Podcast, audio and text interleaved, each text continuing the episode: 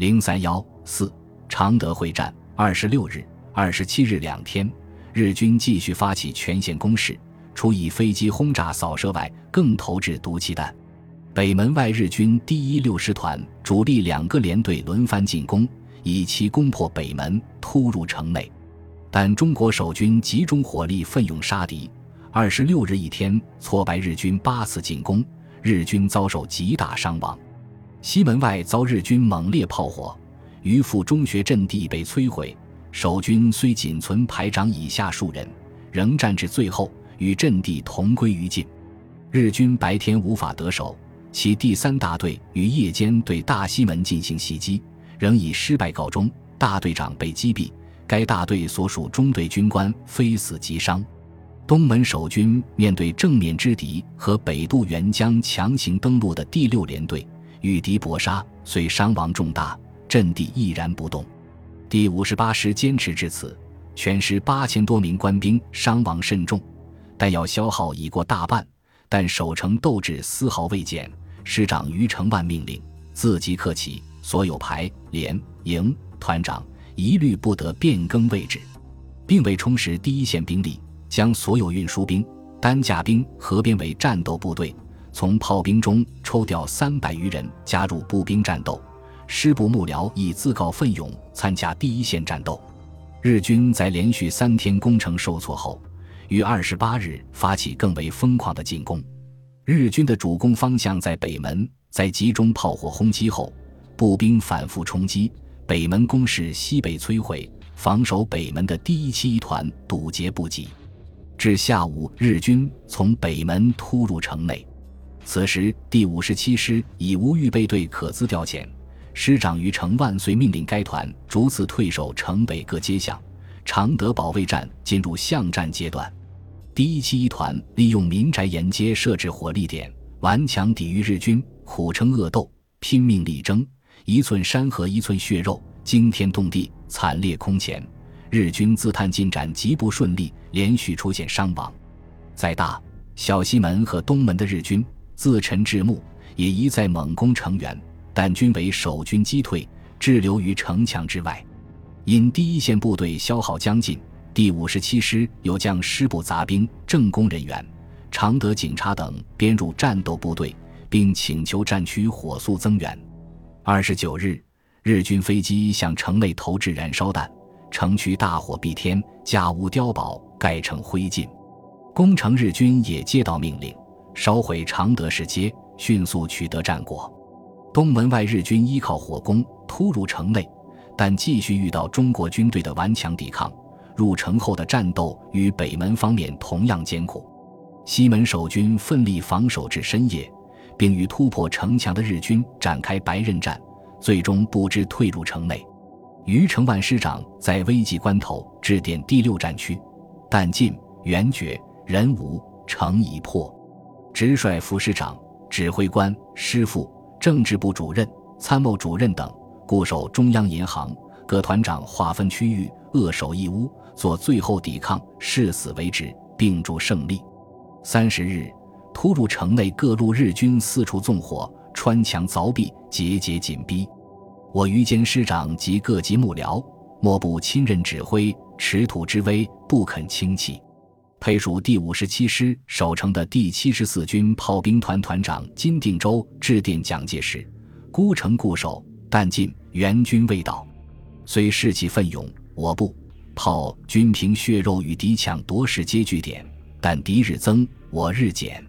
只等牺牲事小，整个战局大，勿肯沿线援军协助袭逆为岛。十二月一日，常德城内巷战更为惨烈。守军在多处阵地抵抗至最后一刻，与阵地同归于尽。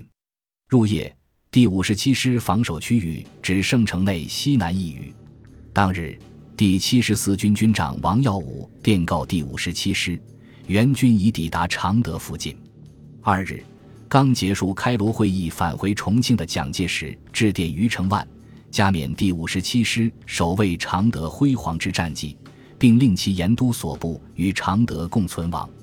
二日拂晓起，日军放大量毒气，炮击愈猛，空炸愈烈，火攻愈凶，窜逼愈近。我守兵与残破碉堡，阵地攻势于惨烈斗争之后，复节节同归于尽，而城内残余之建筑物及碉堡 百分之九十五 已被毁灭。战至下午十二点左右，我几无立足于地，敌有隙钻隙，有强登墙，到处流窜。我仅存少数人枪，有一人使一人，有一枪使一枪，无枪则是刀矛或碎石棒。尽管核心阵地已缩至约三百公尺见方的区域，但守军坚持抵抗，日军仍不断出现伤亡。常德城内巷战进行到十二月三日凌晨，余承万以援军未到，大局已无法挽回，遂命令第一六九团团长柴一新指挥残部继续牵制日军，其本人则亲率余部向南突围。柴一新率部于日军经十余次肉搏，中全部壮烈殉国，常德城陷于敌手。第五十七师九千余名官兵守卫常德孤城，自外围作战至常德失守，坚持近半月。日军先后使用三万兵力和三百余门大炮进行围攻，全师官兵从外围至城垣，再至街巷拼死血战，兵亡官尽，弹尽肉搏，伤亡官兵五千七百零三名。谱写了一寸山河一寸血的壮烈史诗。日军在付出重大代价占领常德后，承认遇到了出乎意料之外的顽强抵抗。当日军向常德围攻之时，国民政府军事委员会除令第五十七师固守以外，并于十一月二十四日令第九战区第十军及第九十九军一部进攻洞庭湖南岸艮元江右岸日军，第六战区第七十四军第一百军攻击进犯常德日军之右侧背，第十集团军主力渡过澧水，向羊毛滩、临澧方面求敌侧背而攻击之。第二十九集团军之四十四军由太福山、太阳山攻敌后方，第七十三军夺回此地，企图从外线对日军展开求心攻击。各部奉命后，即遵令推进，对进攻常德日军形成外线包围态势。但分别遭遇当面日军顽抗抵御，攻势难以取得明显进展，形成僵持局面。由滋水北上的第十军以豫十师向敌发起进攻，掩护第三师向常德方向突进。豫十师师长孙明锦率部英勇作战，身中四弹而壮烈牺牲。第三师则趁此掩护，于十一月三十日攻占常德城南五公里处的德山。十二月三日常德失守后，蒋介石于当日电令第六、第九战区重申围歼日军之部署，无论常德状况有无变化，决依既定计划围攻敌人。第六、第九两战区接令后，加紧对日军发起新一轮攻势，但所属各部因连续作战损失过重，仍无法取得进展。而攻占德山的第十军第三师却遇敌反扑，陷于围攻之中。第十军豫十师、第一九零师也因损失太重，无力救援。十二月五日，德山再度为日军占领。当中日军队相持于常德地区时，第九战区为增强北援常德兵力而抽调九个团临时组成的欧镇兵团，于十二月三日抵达战场，并于十二月六日加入战斗，向常德以南的日军发起进攻。此时日军已有从常德撤出的迹象。但重庆最高军事当局判断，日军在常德附近兵力在八个连队以上，虽已向东北撤退，但不能为无久据常德之功算，若反攻无效，耗用殆尽，转恐无力收拾常德战局，而又起敌更奢之企图。因此令第六、第九战区准备守势部署，暂维持原态势，以观敌情之变化。重庆的这一军事部署使日军获得从容部署从常德撤退的时间。日军在制定常德作战计划时就确定，在攻占常德后适时返回，恢复原态势。但十一月下旬美国驻华空军袭击台湾后，日本大本营开始考虑为摧毁美国驻华空军基地而打通大陆铁路线的作战计划。中国派遣军据此希望第十一军在占领常德后暂不返回，准备下一步作战，并于十二月五日派员赴前线，与第十一军司令官横山勇就此商讨。但横山勇认为，整个作战计划是以占领常德后返回制定的。由于兵力所限、信心缺乏等原因，第十一军无法长期在常德滞留，因此提出仍按原计划返回原驻地，必要时再出发。这一意见为中国派遣军同意后，第十一军决定于十二月十一日从常德前线全面撤退。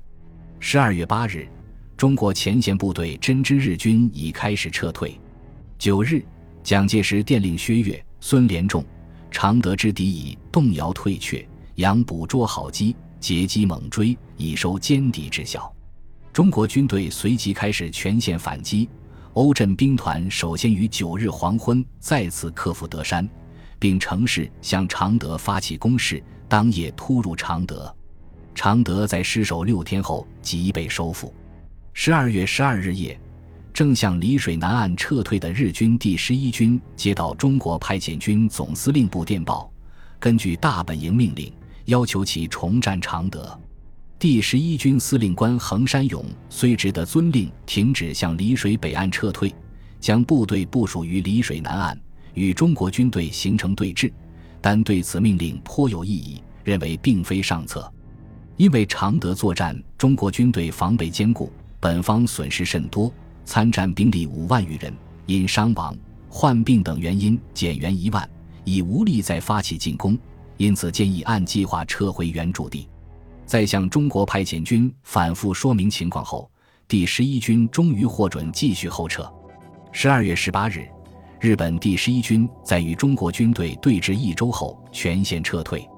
中国军队尾随日军进行追击，并收复失地。至一九四四年一月初，日军返回原驻地，敌我部署恢复战前态势。常德会战历时两月。根据军事委员会军令部统计，中国军队击毙日军连队长三人，日军官兵伤亡约四万人，中国军队三名师长殉国，伤亡官兵约五万余人。日军战史则记载，至十二月八日至日军战死一千二百七十四人，负伤两千九百七十七人。在常德会战中，中国军队采取与第三次长沙会战相同的战略，即纵深抵抗，逐次消耗敌人，最后坚守常德，以外线兵团进行球形攻击，围歼日军。然而由于会战初期防御作战退缩过快，会战后期外线兵团无法突破日军防线，第九战区增援部队又逐次使用，未能在常德失守前全部及时抵达战场，这一战略构想最终没能完全付诸实施，取得预期战果。因此，中国军队虽在常德会战中与日军相当打击，日军仍基本按其战前部署完成此次作战。本集播放完毕，感谢您的收听，喜欢请订阅加关注，主页有更多精彩内容。